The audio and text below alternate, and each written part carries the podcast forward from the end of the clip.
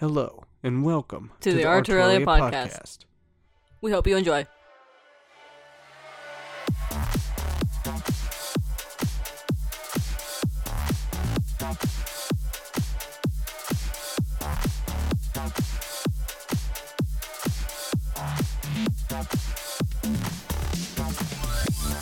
Everyone. This is the Art podcast. Today, we're going to be talking about original creations or stories that we've been working on, or just projects in general that are original.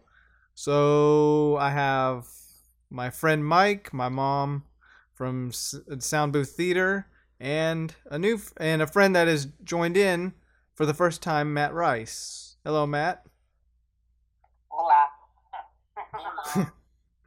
So, who wants to, I guess, start? I mean, I could start if you want me to.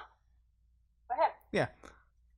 Well, if we're on the topic of original uh, creations, I know that last time I discussed the um, video essay I've been working on on uh, the works of uh, Soviet director Sergei Eisenstein with uh, the films he made during like the like like the 1920s, like right around the birth of the Soviet Union.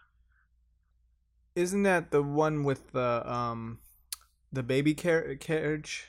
Like Correct. they Yes, took that. uh, Like that's been in like a lot of stuff, which I am familiar with.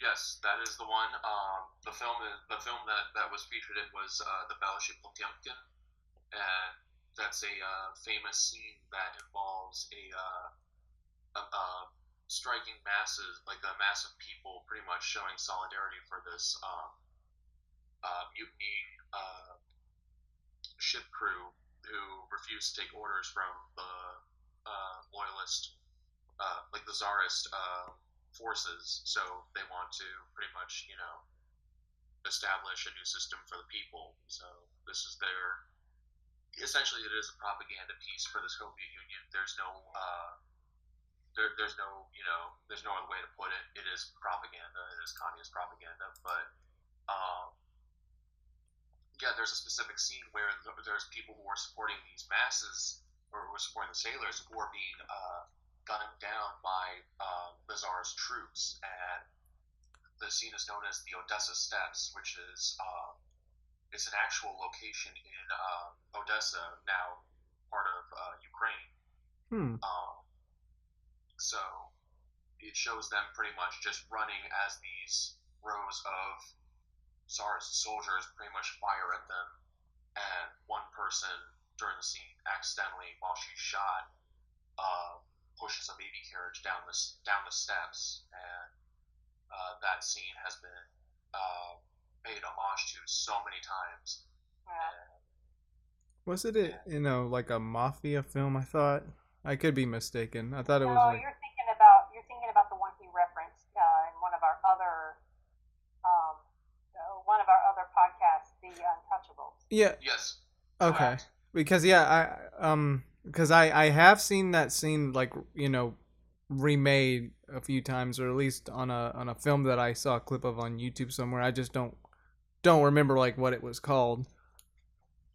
Yeah. Right now while you're talking. I see the scene with the baby going in down. the uh, Potemkin or uh, Untouchables. And that's Potemkin.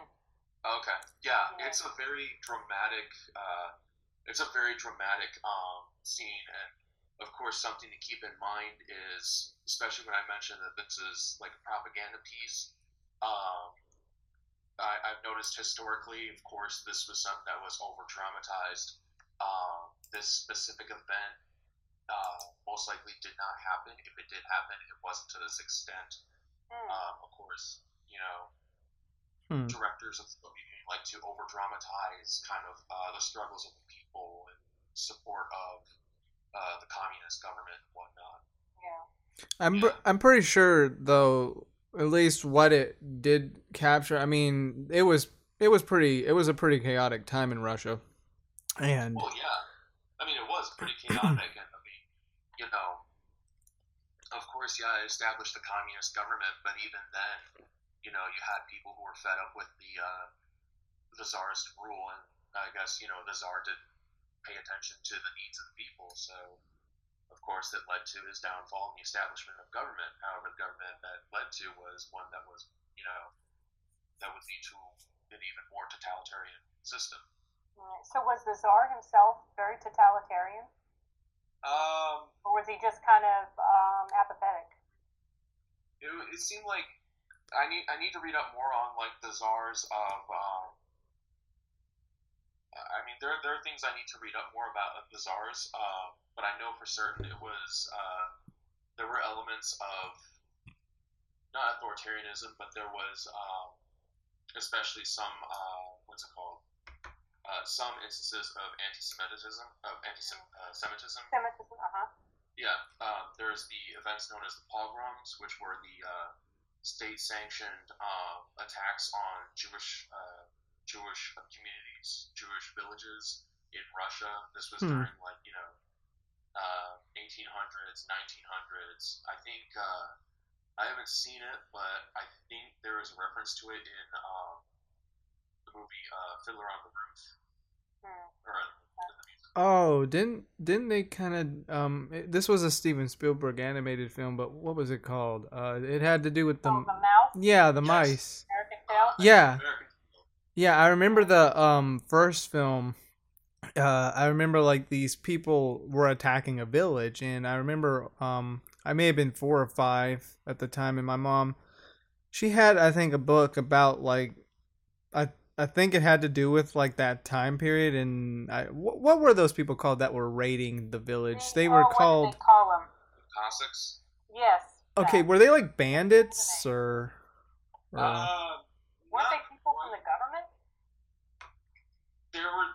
So the Cossacks, they're like I think they're they're like different communities that are very uh, militaristic, but mm-hmm. in a, a, cultural sense. And I hmm. think some of them are like you know I think some of them are in league with the government, especially back then. Uh, others were kind of like, yeah, I don't want to say nomadic, but it, it, they, they had their own kind of culture, and that culture relied heavily on uh, on, on a militaristic lifestyle. And mm. yeah, some of the Cossacks did uh, take part in these pogroms. And actually, in that scene I mentioned previously in Potemkin, where uh, the people are fleeing these soldiers, there's actually towards the end of that scene, there are actually Cossack troops waiting for them at the base of the stairs to. Oh. To Interesting. So, yeah. So, it's, it's, it's, it's an interesting history. Russia's really had Russia has a really interesting history when it comes to um, like especially with uh, with, with its like military, its uh, structures of government, but yeah. you know, definitely have it definitely has like a, a bloody side to it as well.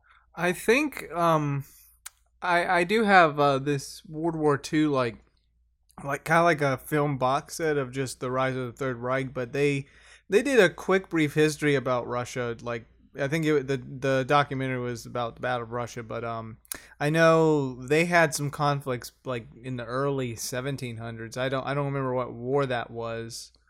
I just know they've had conflict for quite some time during I think even the 12 or 1300s and you know some religious stuff here and there thrown into right. the conflicts.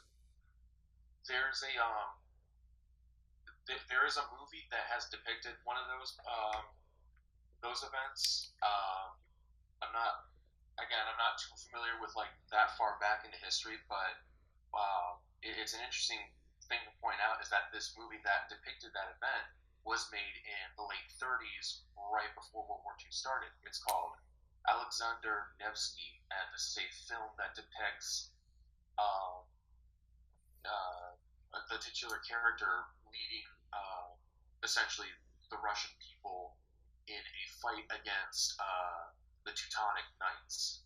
Huh. And, yeah, and, and, of course with this. You know what? I'm pretty sure in that documentary they may have took it, taken clips. Um, I think from that film. I mean, I could be wrong, but it had knights in it, and it looked like they were they were they looked almost like crusaders, I guess you could say. Yes, exactly. That that most likely was it. These were like men with very scary looking helmets. Yeah, yeah, yeah. They ha- they looked very. They almost kind of looked like the Juggernaut's um helmet, sort of. Except yeah, they did really. And what's interesting is the context of. Um, context of like the time period when this was released, because of course the Teutonic Knights, it, it, especially it's obvious in the movie this is the German army, so Mm. this seemed like it was um, not just Eisenstein, but also like of course under you know under the command of Stalin. Um, like you know them trying to drum up support against the German people, despite you know of course right before World War II there was the whole non-aggression pact, which you know Hitler double crossed on and marched into Russia. But I found it interesting how this was you know yes a propaganda piece, but also kind of showing a um, a look into anti-German sentiment during or right before the war started. Mm. Interesting. But um, so the project you, you were working on is the the film you were talking about, the Battle of Potemkin. Um, how how how have you progre- progressed with this project? That's what I was going to ask too. Well, um, so far it's it has it has taken a bit of time. Unfortunately, I've had uh, a couple of other um, couple of other things, you know, kind of taking control of my uh, my priorities. But fortunately, I've finally got the um, audio clips that I've recorded.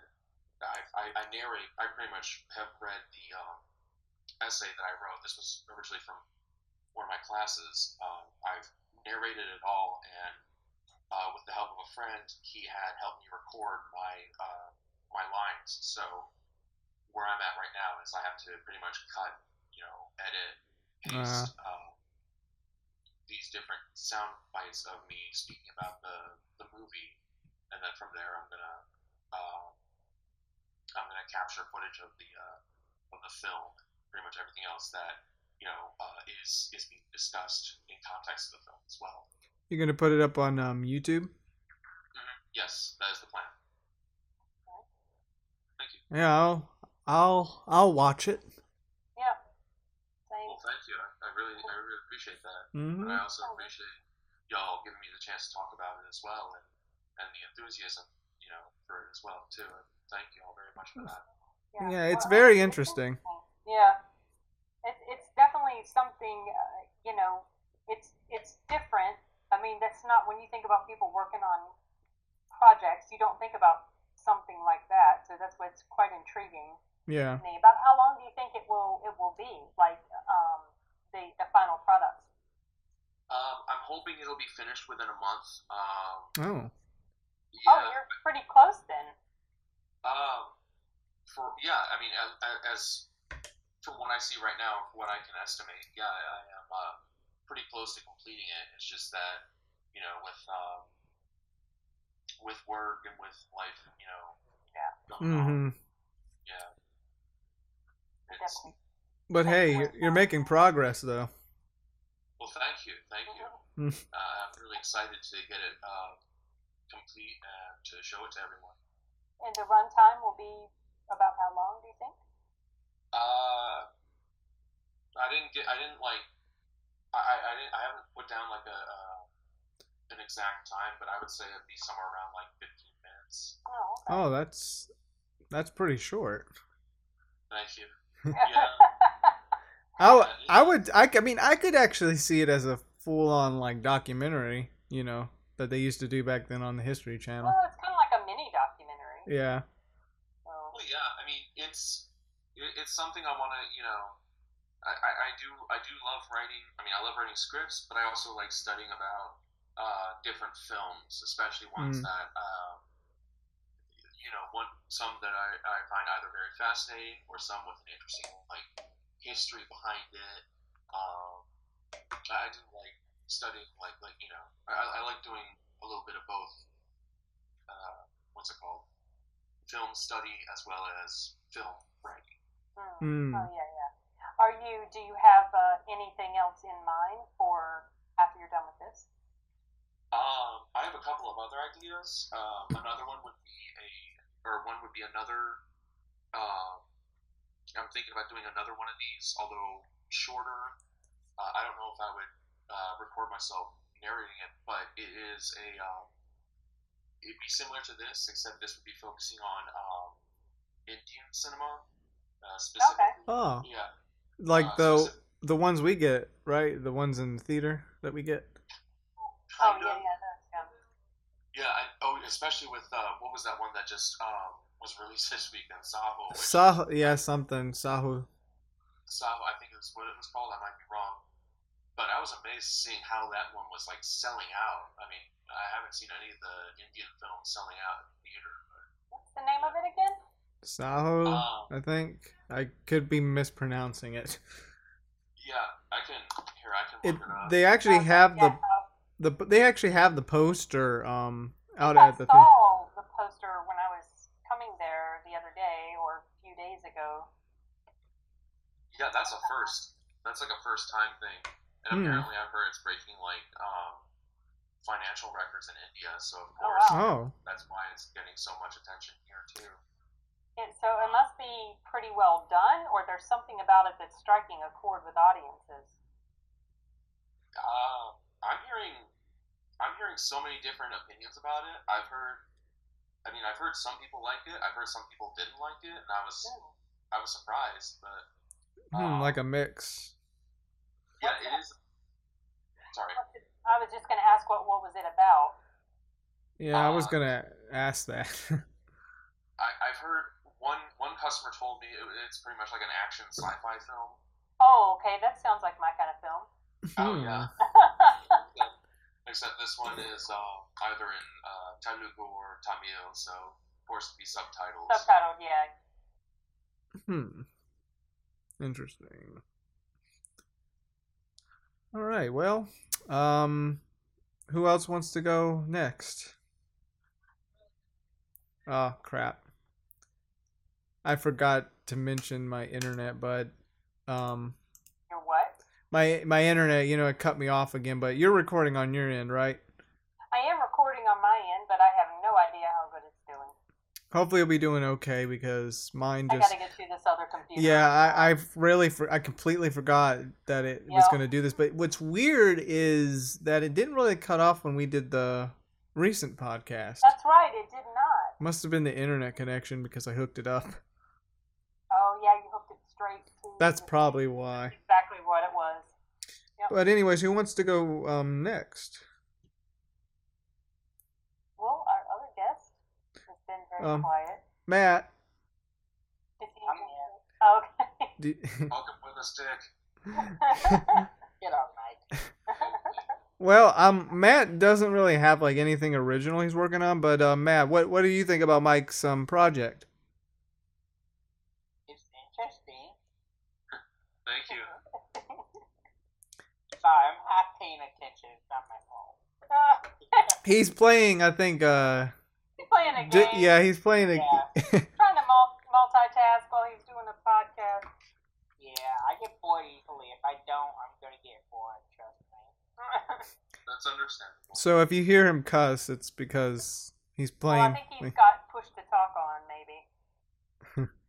so you can't you can't really hear him too much in the background, or I can't anyway.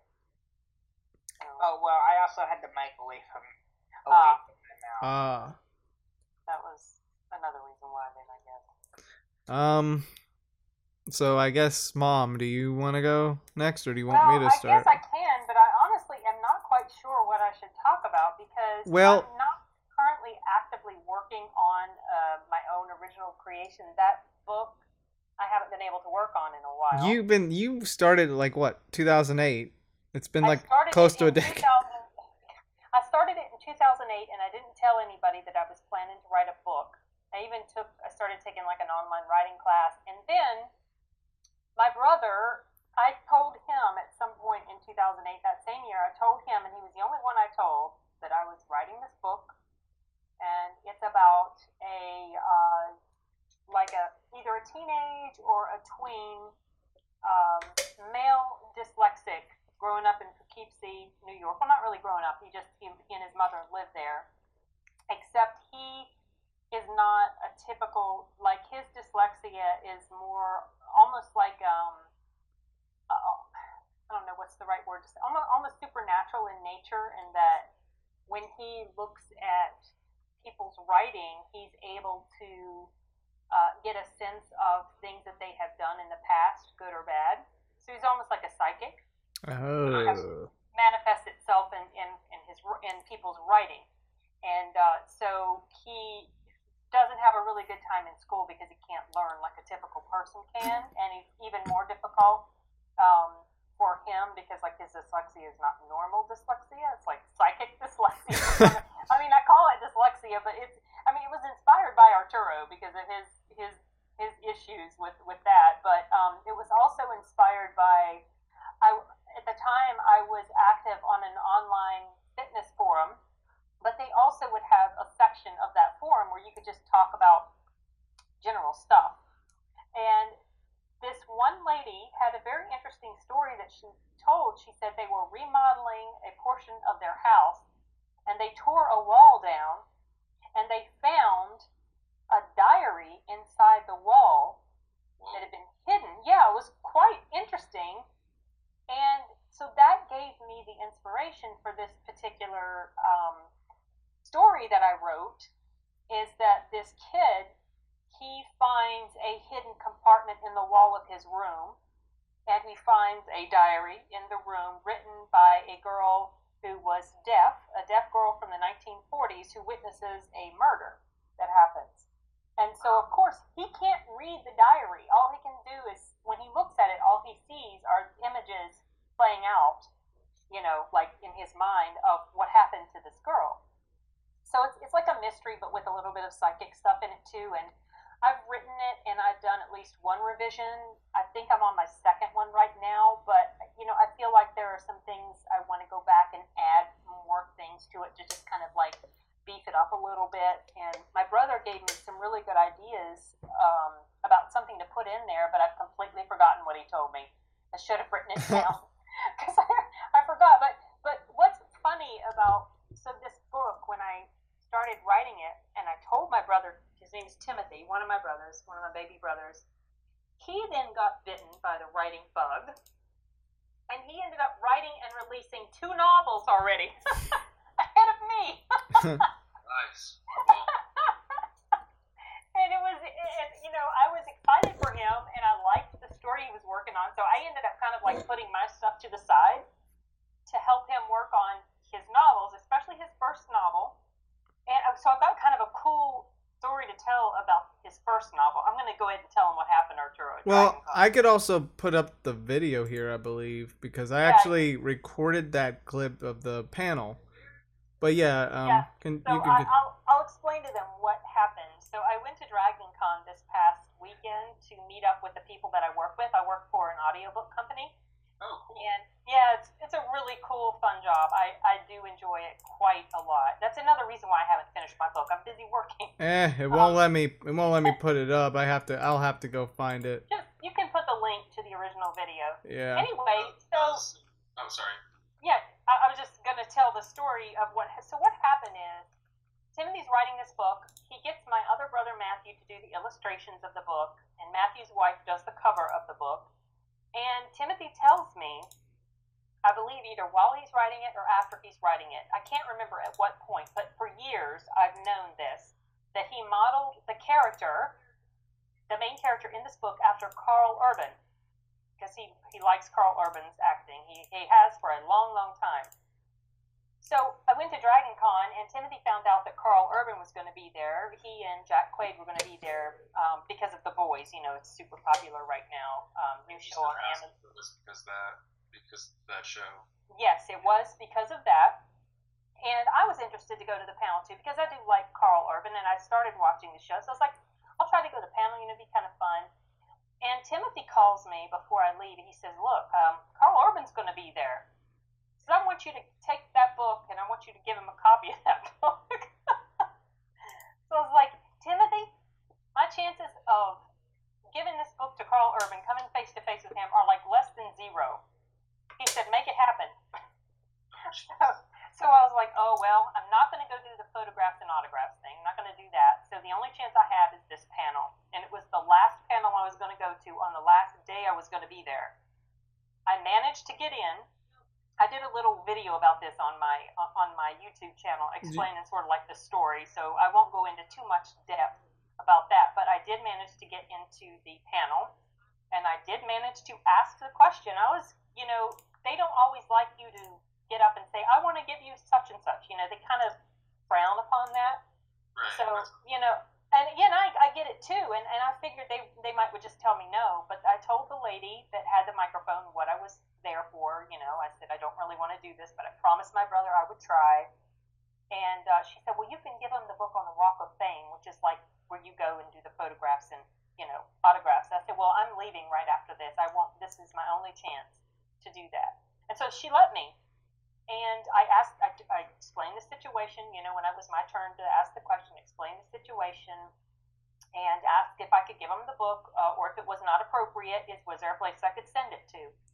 And the moderator said, "We'll make sure he gets it after the panel, or in a few minutes, or something like that." So I handed the book to the girl with the microphone, and I started to walk back to my seat, and then Karl, Karl was like, "No, no, no, no, bring it up now. I, let me see it now." Basically, Oh, wow. I know I was so surprised. Oh And so my I tr- god. I know. So I got the book back and I handed it to like the person who would, you know, was going to take it straight up to the um to, to him because they have like you know people that are sort of like intermediaries between you and them and so I and plus I, think I would have probably fainted if I um if I actually had to walk all the way up there to the to the stage. It was like a room with almost a thousand people in it, you guys. I was yeah, I, I feel you. Yeah. Yeah, it sounds And- pretty daunting. I mean, to be in that that kind of a crowd. It was. It was. And most people are afraid of public speaking, and I'm one of the many who is afraid of such a thing. But you But did I- it. I- I You did did it it. Well, here's the thing. I, I would not have done it if it was for myself. But I was able to do it because it was for somebody else. So that kind of takes a little bit of the pressure off, you know, like you feel like yeah. it, it just feels like it's a little easier. So I handed the book to the fella, and the, the guy took it and gave it to Karl. And Karl opened it up, and he starts looking at it, and he looks up and he says, he says to the crowd, he says, um, "Talk amongst yourselves." And then he started like looking through the book, Oh my god. and then he started reading a few sentences. That is awesome. It was so awesome. I tell you, I'm, I'm still excited about it. Can you tell? I mean, it just happened a few days ago. I'm still so excited about it. And so I then he, yeah, Yeah, like I can hear it, like that you, and even then, like that. That's amazing that he would actually, you know, do that in the middle of a panel. I know. Mhm. I was not expecting it. And I think because I wasn't expecting it, that's why it happened. You know, like if you have a certain expectation about the, what the response Yeah. is going be. Yeah. my thought was, I'm just, I'm going to hand this book to the person and they'll give it to him after the panel and that's going to be it.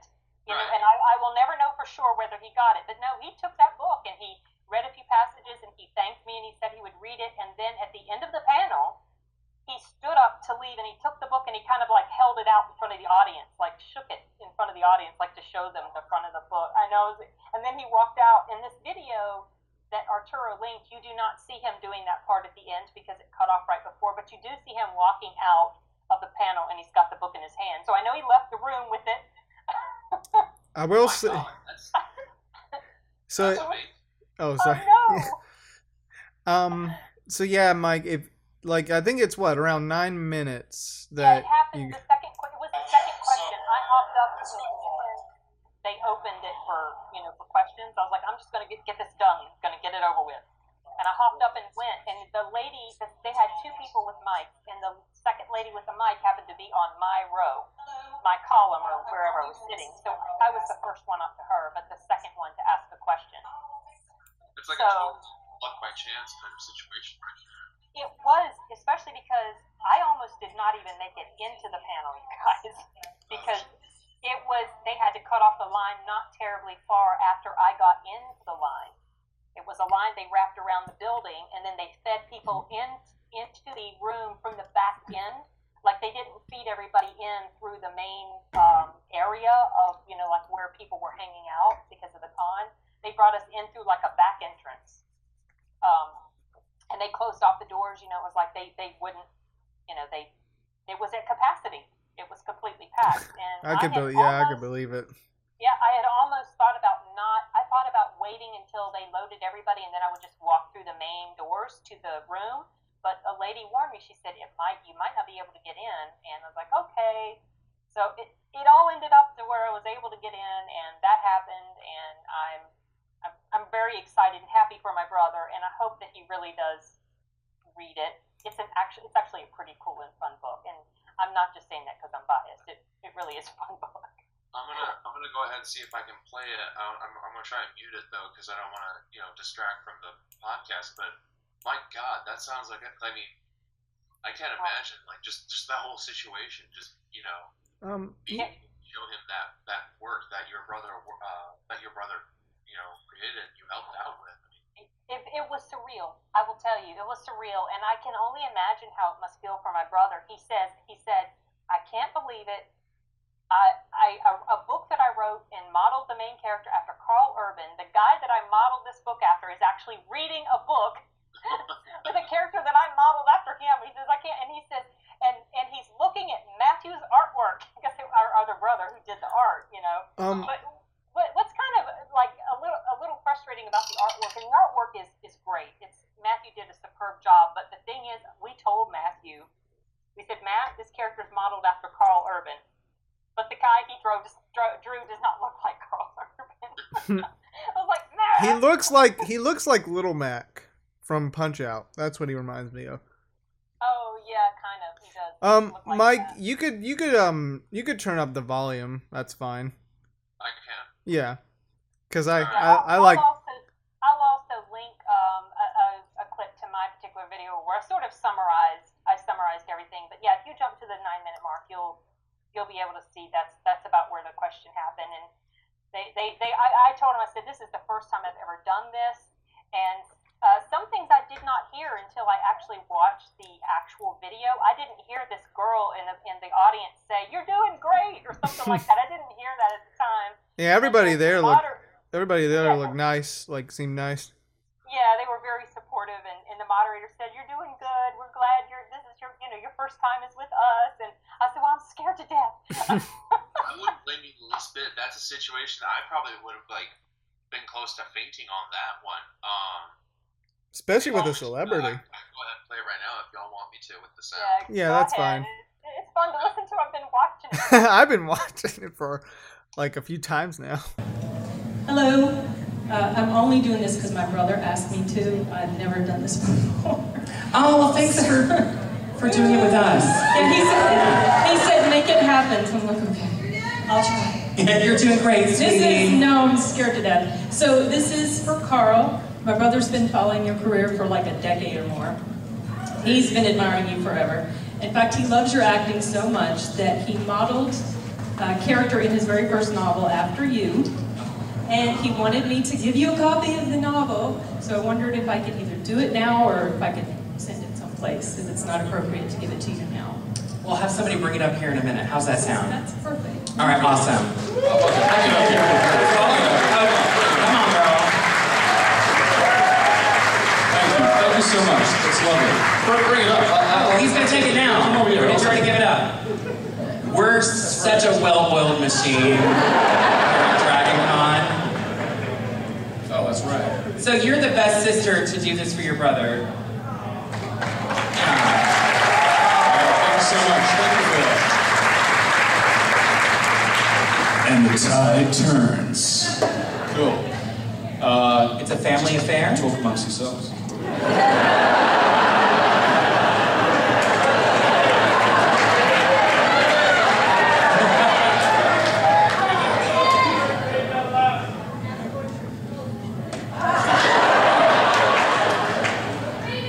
Rush hour. It crappiest part of Ethan Tanner's day, besides staring at dead bodies. Shattered. The dog tags hanging from the rear window of Maryland's 67 Mustang. Thank you. I will read this. Thank you very much.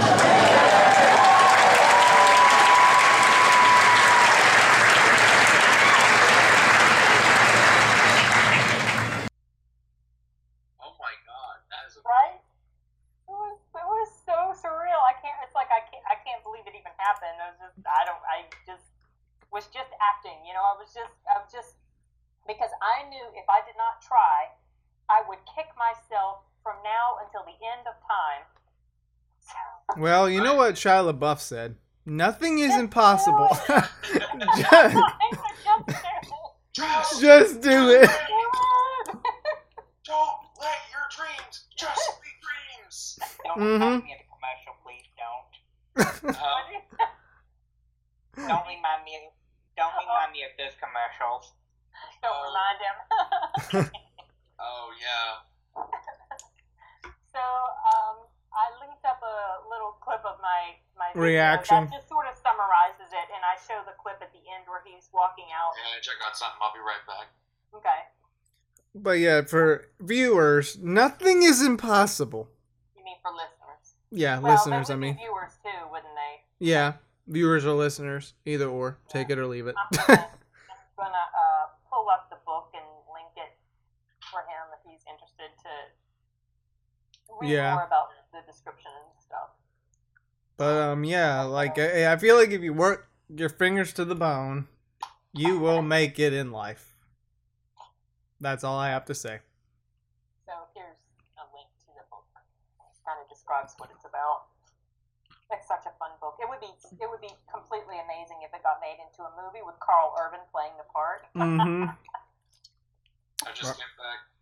I would imagine that you know that's probably going to give him some ideas of possibly you know seeing where it goes from there. Well, we you know we were you talking about Karl? Yeah. After yeah, him. you know we wondered because my brother said you know Karl's probably in the position now that he could do stuff like throw some money behind projects. You know.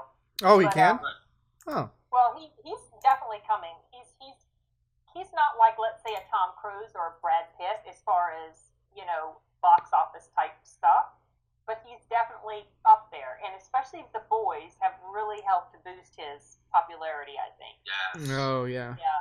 Oh my goodness, that show is freaking hilarious and awful at the same time.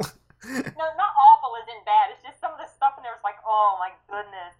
It's like political, Arturo. I think you would appreciate some of the political, ma- like scheming and machinations that these, uh, these hero characters do, and you see they're actually really vile people. A lot of, not all of them. but But some of them, lot of yeah. I've heard that like some people or some of the characters do like very reprehensible kind of things. That's like, why would you do that? Yes. Yeah. Mm. there there's it, it's it's like okay so the main the, the most powerful one his name is homelander. He's the one that looks like vic mignogna arturo with the blonde hair the, the way he and he kind of he like he's super strong super powerful but he is like a psychopath. He is he's very very bad. But the public thinks he's just wonderful. And he looks down on the people that are admiring him. He's just an awful awful person and there's something that happened in one of the episodes where there was a hijacking situation with a plane. And so he and this uh, female hero called Queen Mav or Maeve, whatever. She's she's she's not she's not really bad. She doesn't seem to be bad. She she will go along with things that aren't very good, but just because I think she feels like she has no other choice, not because she agrees with it. Mm. Um, and so they go to save these people, and it in, the situation ends up that they are not able to, and so they abandon the people on the plane, and the plane Ooh. crashes. Yeah, it was ter- it was it was it was that was a really really intense scene, and so the girl she feels just awful about it, you know, just awful. She wanted them to at least save like this child on the plane, and he said, if we save anybody, they're going to tell what happened, you know. So and he, I mean, he just has no conscience at all, at all. He's he's terrible. He's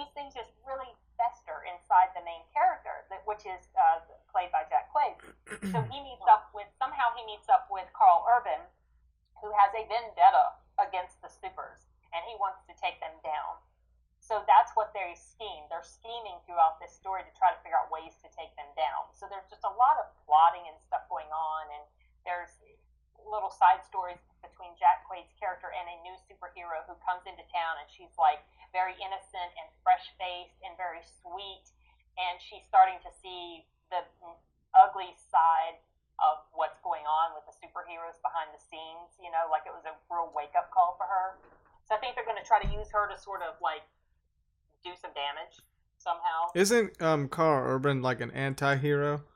He's kind of like he's kind of like an anti-hero, but I mean, he's not a bad guy. He's very rough and and he's his character is very um, realistic.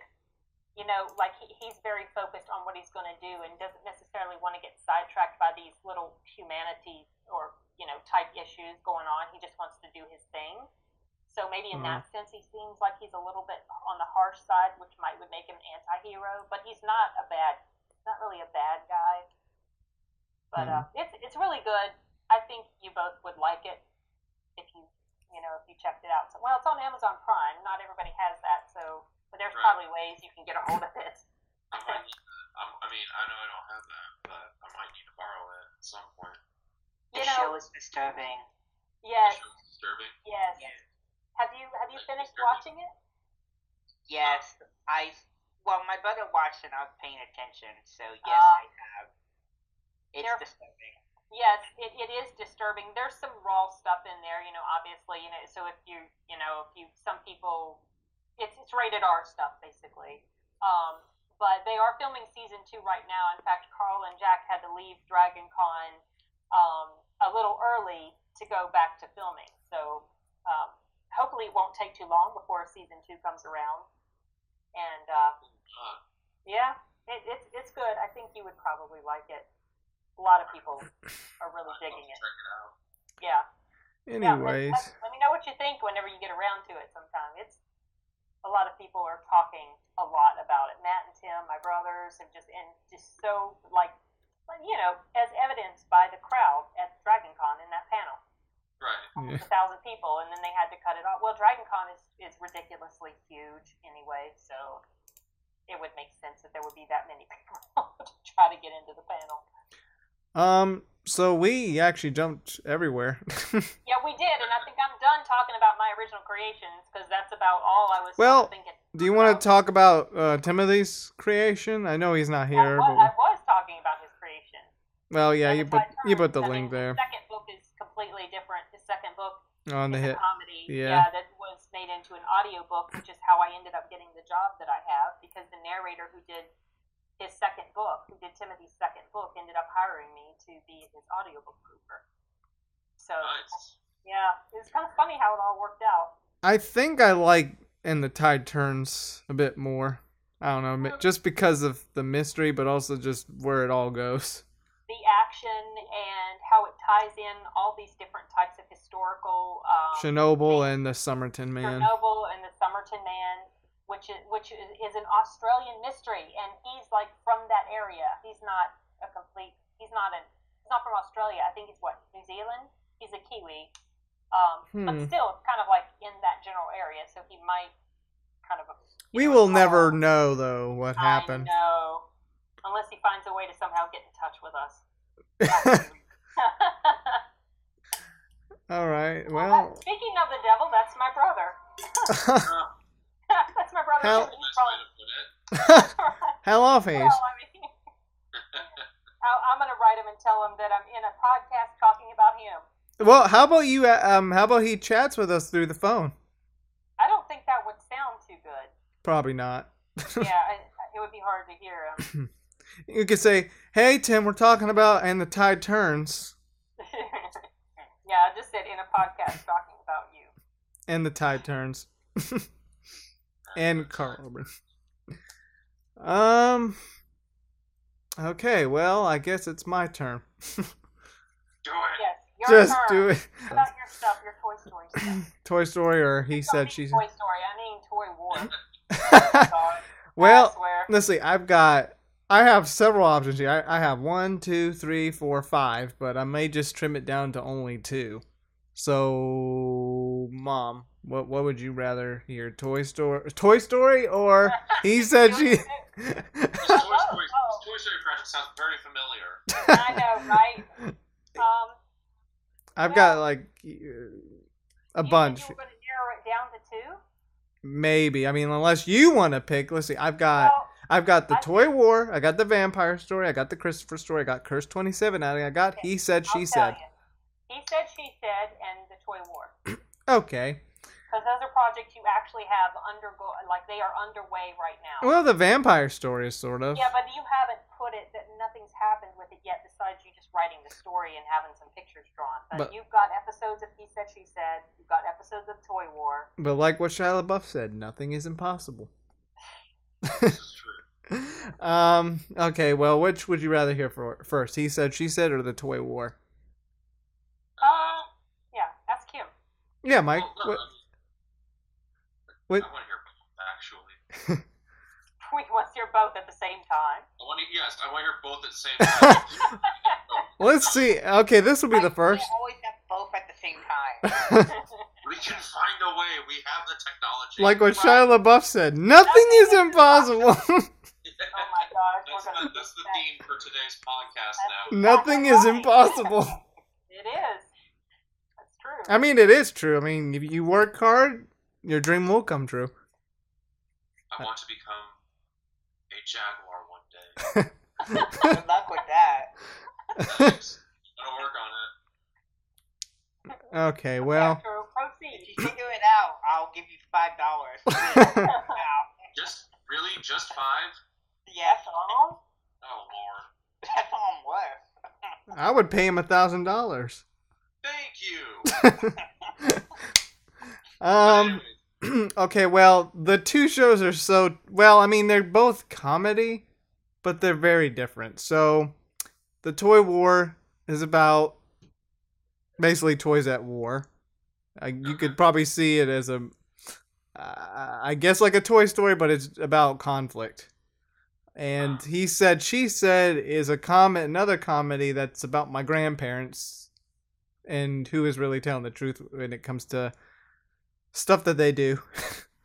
um, I guess I could start with the Toy War. So I've been working on it since 2017, and I've only I've only gotten like two episodes like fully done. The only problem is episode three is a pain in the ass because where I, I see I play as a good general and my my cousin plays as um he plays the evil general on the other side. So I filmed him last year, but the the quality and where we filmed it, the light setup was horrible. Yeah. So now, oh sorry, So this is like a, no, it's okay. So this is like a like a live action series. it's a mixture of live action, stop motion, and and 3D animation. Oh wow, Yeah, it's a pretty big undertaking. I've. I've got like some hold on i could show you why it's 3d because there's these characters in my in my story i know in the very first podcast that we did we, i talked about it with um oh hi mark um no, I, I call him oh hi Mark. but uh, hold on, let me see. Okay, these are the these were these are three like they're supposed to be. Have you ever heard of uh Figma? Uh, Figma uh figurines. I have not. Okay, so they're like um they're figurines that you can, you know, adjust and move. They're like anime figurines. So basically with 3D animation, which I use a program called Poser Pro, these these characters are going to be in the story, but they're Figma. They're Figma toys. Nice. So so these are toys. Yeah. And and I I play I'm like me and my cousin we're we're supposed to be toys. And, but we're you know we're recording ourselves and then the rest is just stop motion. But if the reason why episode 3 is like taking a while is because the fact that the filming that we did was not the best. So I have to go back and rotoscope everything which is also a pain in the ass because I've recorded like maybe what three two clips? And it's about let's see the first clip's like 17 minutes long. And the other one is maybe like 9 minutes. And yeah the rotoscoping that it takes forever to get rotoscoping done I I kind of feel like I need extra help because I am so what's the word um late getting it out because I was wanting to get it out. Yeah, like I know that feeling. I was wanting to get it out like in June, but I knew that wasn't gonna happen. So I was thinking, okay, maybe July. That didn't happen. I was like, okay, maybe late August. And you know, August is gone. We're in September. Still not done. yeah, that that's where I am right now. But the the story I've kind of made like my I guess you could say like an MCU universe.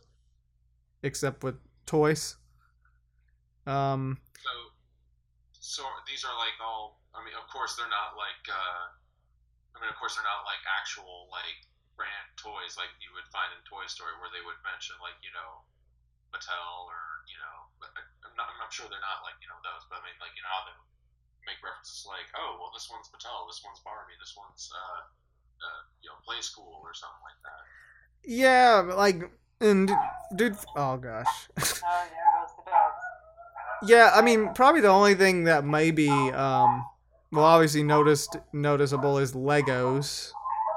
I'm trying to just yeah, I'm just trying to avoid like copyright stuff. So like, you know, that's why I'm not going with uh Barbie. And Right. and. Well, yeah. I mean, I wasn't saying like that. I'm just saying like as you know as an example.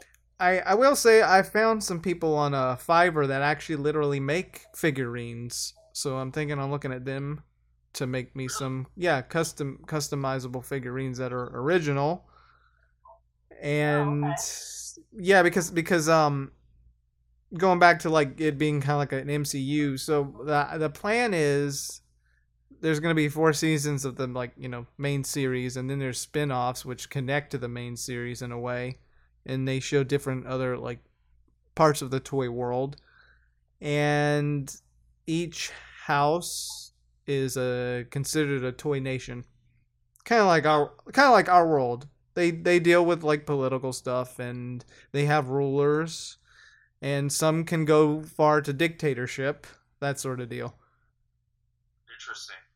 so uh, i'm s- so comedic yeah, it's comedic though. Now the I I did have a plan where the main series up until the last season will be mostly comedic, and then the spin-offs are going to be maybe more serious and dark.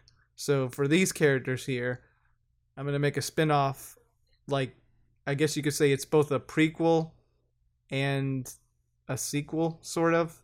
I don't know what you call that. Um Uh, did girl? I don't think there's such a thing. I can make it up. Nothing is impossible. I get. there we go again. Shia LaBeouf says nothing is. Another. okay, so I guess you could say like for their story, it's set before and during like the the first season, and their story is pretty uh, tragic, and that, that like I'm kind of like changing it up. So there's going to be four spin-off plans. Their story, another story, and then like maybe a horror and a romance story. Huh. and but So, then oh sorry No, that's okay. So, so like with each project, it's like a different genre. almost. yeah but but the cool part is like they connect like they do kind of they do connect to the to the main series That's really cool. Like that, I, I feel like that don't see that a lot in a lot of uh, a lot of um, projects. You know, mm-hmm You- like usually they'll go for one specific uh, genre, or they might you know do at most two. yeah it, it's almost like uh the unbreakable universe you never knew that it was like part of the same universe until that ending in split Oh, the ending of Split, yeah. Now i guess you could say the marvel the mcu universe they had their own separate like films i mean we knew that they were connected but they kind of had their own genre sort of a little bit like you know guardians of the galaxy okay i mean you could take it it could be in the same universe or not but it turns out it was sort of deal Right. Well, I felt like it was eventually going to be the same universe anyway. It was, um, It was one of the MCU movies, yeah. I'm sorry. I, I was saying if it was one of the MCU movies, then Oh, Right. Yeah. Yeah. Exactly. So, I mean, of course, if Marvel Studios made it, you know. right. Mm-hmm. I've I've filmed so far. I like I did all the stop motion for episode three and four, and my cousin's already filmed the you know third episode as as himself, and I recorded myself, and then Oh, okay. Sorry, I got to interrupt you. This is funny. Timothy was calling to tell me that he found a tweet that he had sent to Karl Urban three years ago almost. He said, Also, did you know your physical likeness was the inspiration for the main character from my first novel? And he sent him pictures of some of the. and uh, obviously, Karl didn't respond, but I think Timothy should retweet it to him again. Oh, That's funny. That's hilarious. Okay, sorry. Carry on. Yes. Um, Gosh, uh, okay. So what was I saying? All right, so I yeah, Corey and I filmed ourselves for episode three, and I recently recorded myself and Corey for episode four. But you know, I'm still I'm still stuck with episode three, just because of the rotoscoping.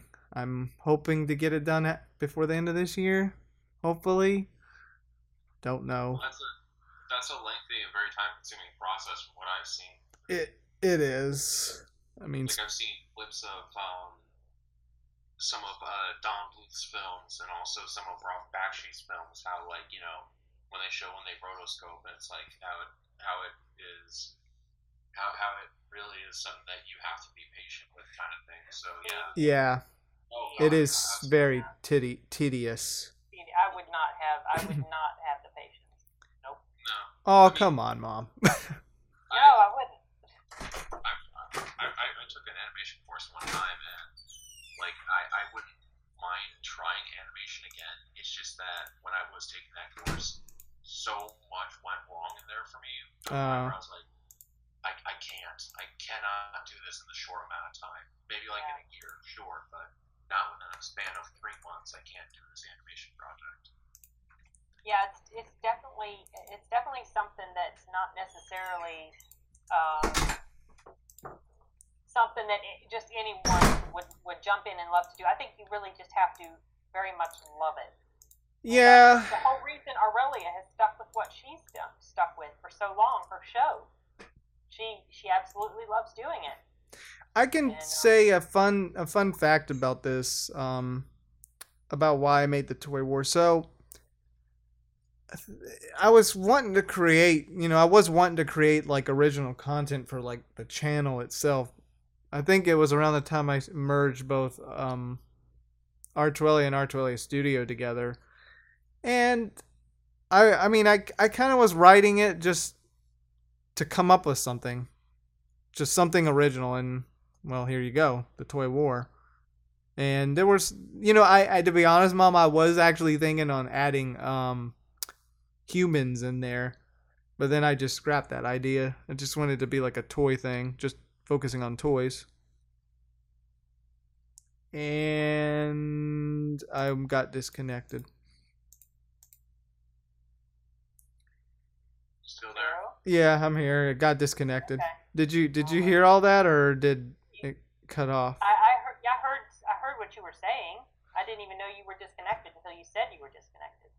Well, you well it got it got it got that. Um, you're recording it on your end, so I am, Got and it. hopefully it will be okay. I heard. I mean, I heard what you were saying as well. How you were talking about how it's you know you wanted to have some human element to it as well.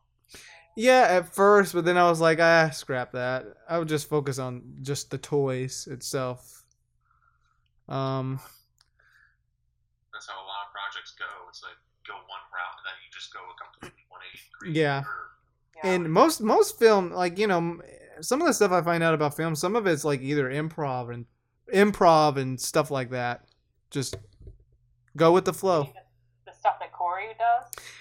Uh, yeah, that that too. Um, yeah, my so the script that I you know wrote for the screenplay, I had to end up like going back and changing some of that because my cousin Corey, who plays the evil general, he like improv the entire thing. Now, some of it I think was inspired by uh, Skeletor.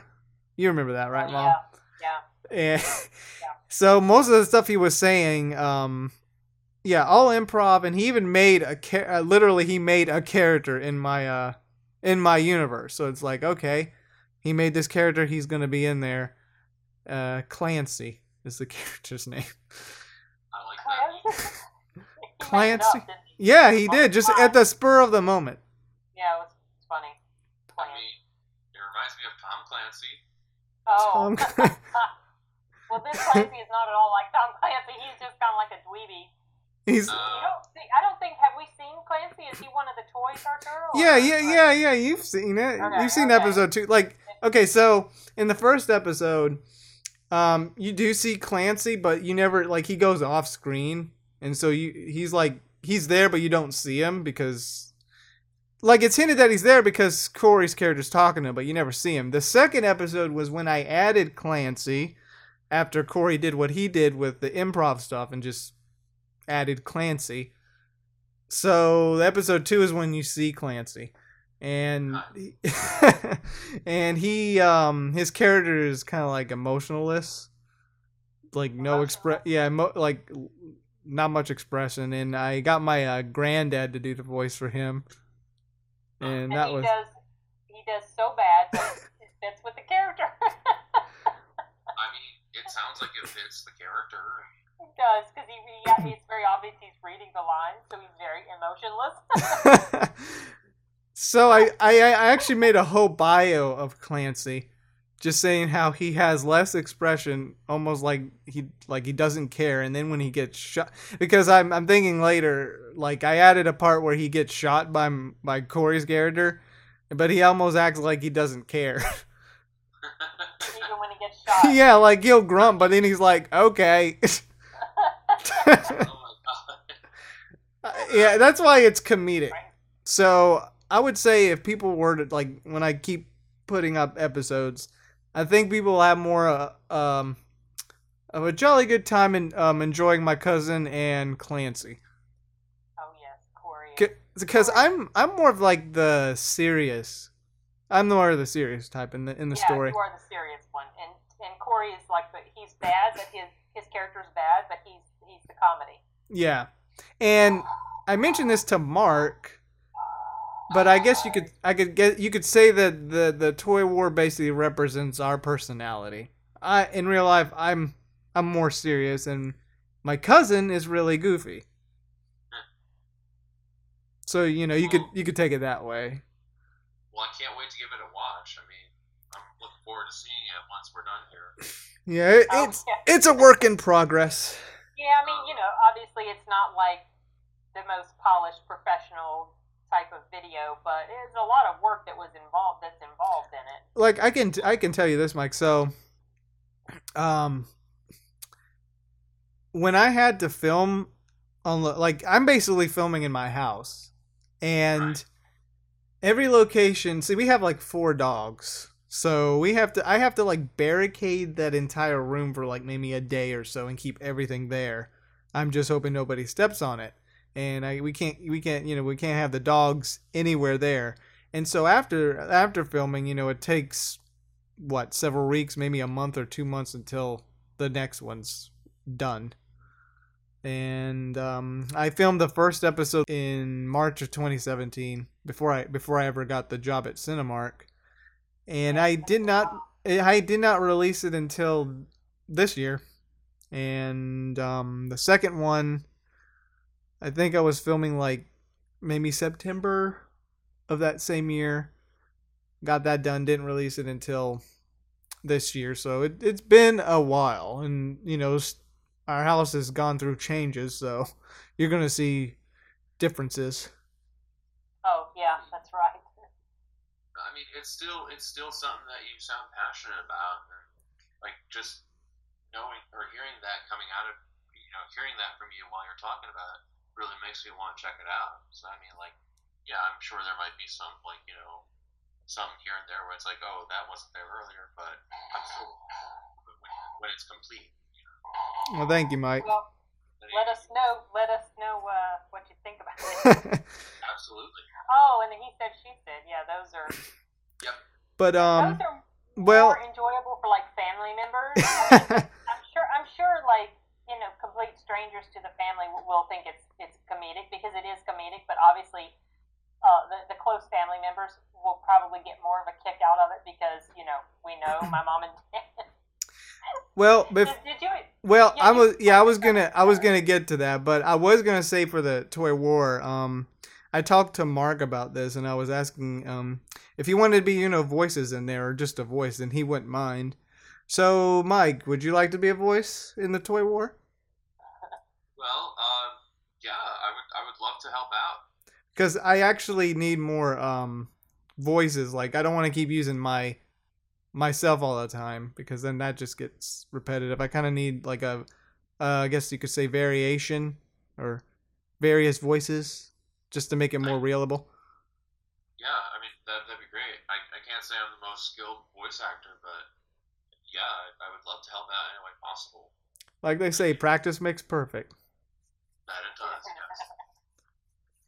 Um, but okay, I, I can I can jump to the next comedy. Um, so this was the same year I was working on the Toy War, but um, the He Said She Said show is a it's a comedy about my two grandparents, one and how they go through uh their daily lives of um what do you call it, mom? Just drama, like not not bad drama, just funny drama. Um, trying to think. Yeah, like how they um, how they interact with each other. Yeah.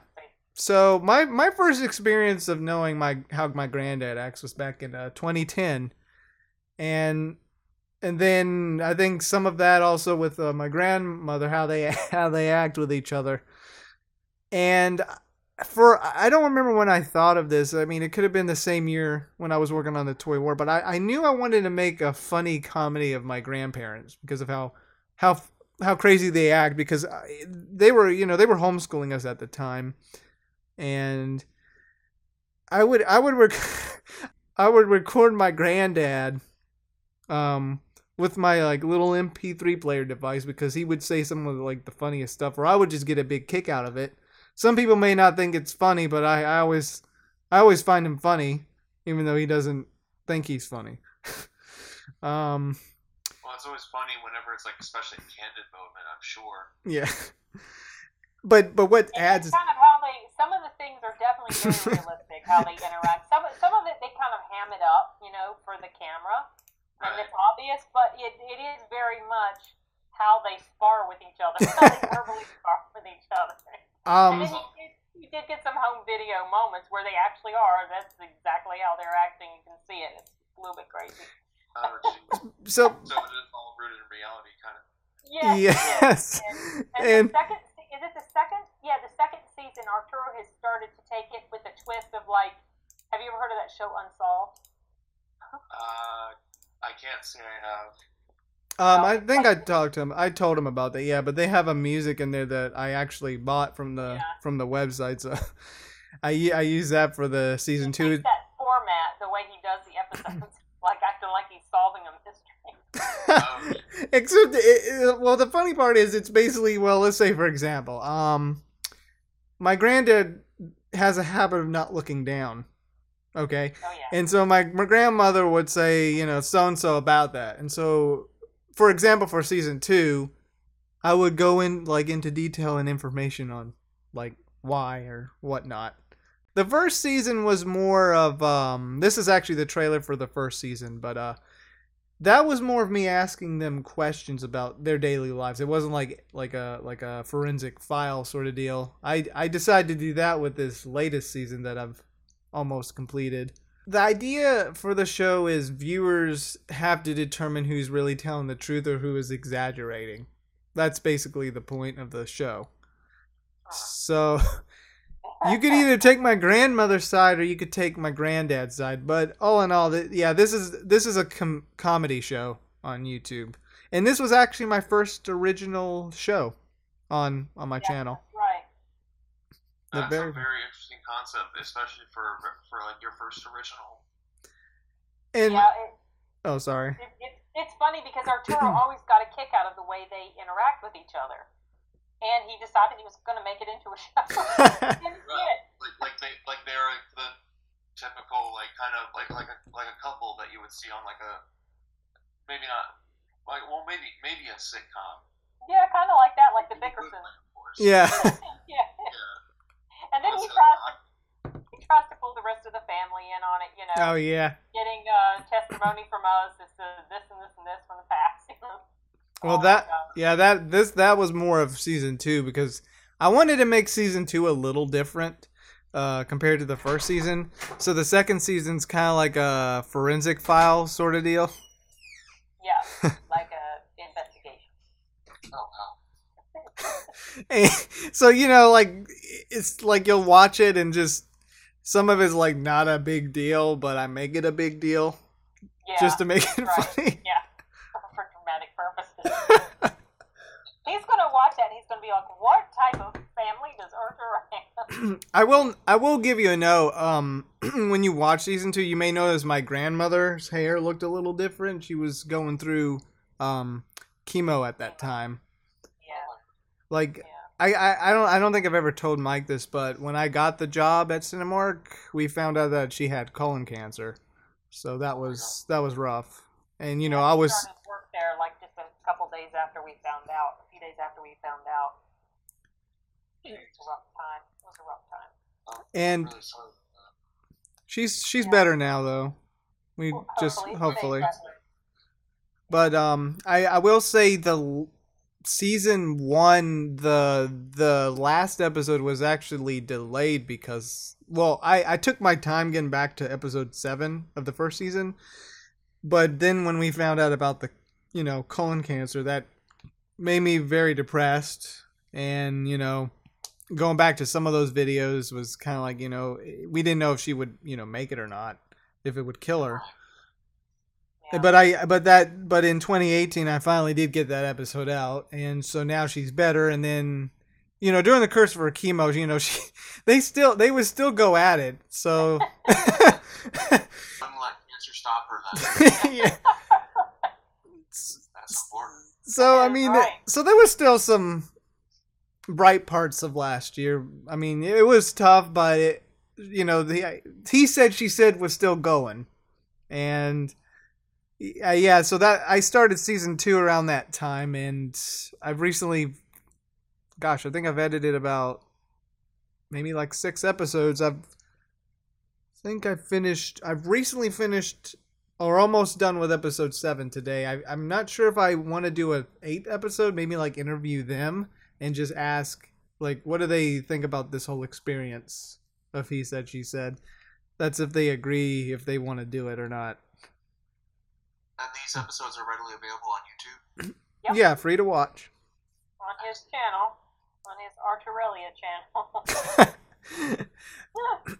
yeah all of all of season one's up um i'm going to be premiering um my sister's animated like her last final episode of season four of um her her animated show because i was premiering that so what's going to be replacing that for a while is um season two of he said she said so i might Okay. might premiere it sometime this month late this month And then her show comes back after you've broadcasted the uh, this current season of He Said She Said. Yes, but I'm I I did kind of mention to my sister because she kind of wanted her fifth season to stay on her channel for a little while before I premiered on mine. So there may be a big gap in between. Yeah, that's that's only fair, you know. Yeah. Makes And though sense. she doesn't know when she's going to be uh, getting season five up. Mm-hmm. But at least. Oh, sorry. sorry. Go ahead. Oh no. Go ahead, Mike. I was gonna say five seasons on an animated project. Jeez, that's a lot of work. Oh yeah, she's been. but wor- She just finished the fourth season, and she She's- does have a fifth season planned. And she also made a movie, and she's got a spin-off that she wants to do. It's like, whew, she's dedicated to that too. Yeah, We both have Yeah. dedications for something. But Yeah. um yeah, she's been on season 4 since uh whew, Like three years, I 2016. Yeah, 2016. took a while. Yeah. So, That's a lot of dedication. oh yeah, Um I, I I wouldn't have that. I she took actually animation class from um it was She's taken an oh sorry. Um, uh, she was involved in The Emperor's New Groove and some other animations, uh, open season, and she's getting ready to start her third level class sometime very, very soon, actually, this month. And then there's one more level class, and um, I don't know what she'll do after that, but I felt like it would be good for her to take some sort of professional, Yeah. uh, you know, to get guidance from a professional. Right. Well, her animation up until then had been self-taught, but sometimes there are things that you're not going to figure out easily on your own unless a professional looks at it and can kind of help you save time and trouble. Well, that's. I mean, that's quite the resume that she has. She's been working on projects like you know, Open Season and The Emperor's New Groove. I mean, my Oh, goodness. I mean, her teacher, you mean her teacher? Yeah, I think Oh. yeah, you kind of Oh, confused it there, mom. Yeah, yeah. Sorry. yeah, Her she um she yeah, she yeah her. um she uh sorry, um yeah, she was taking classes from that teacher that did the Emperor's New Groove. Yeah, he worked on that.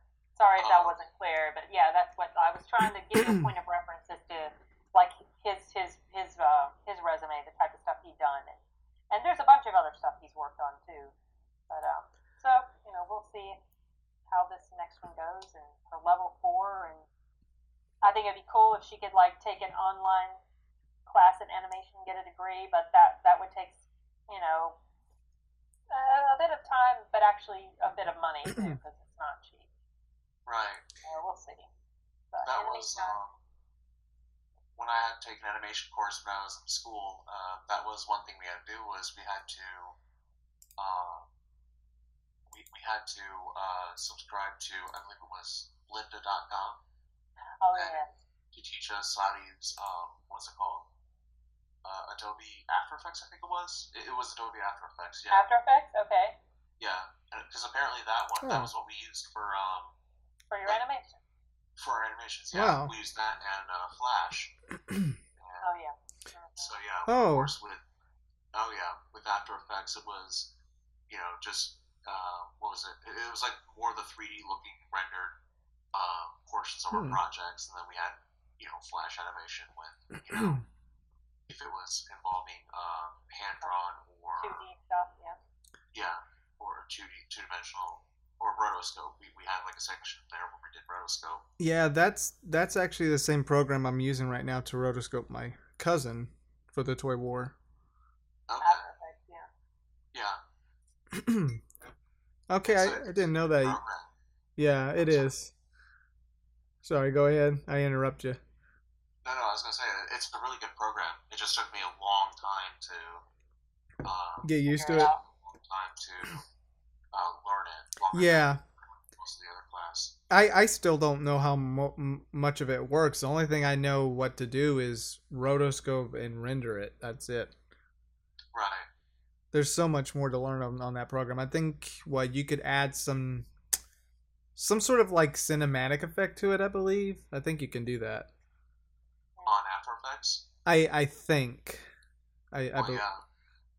I because I I, mean, not- oh sorry.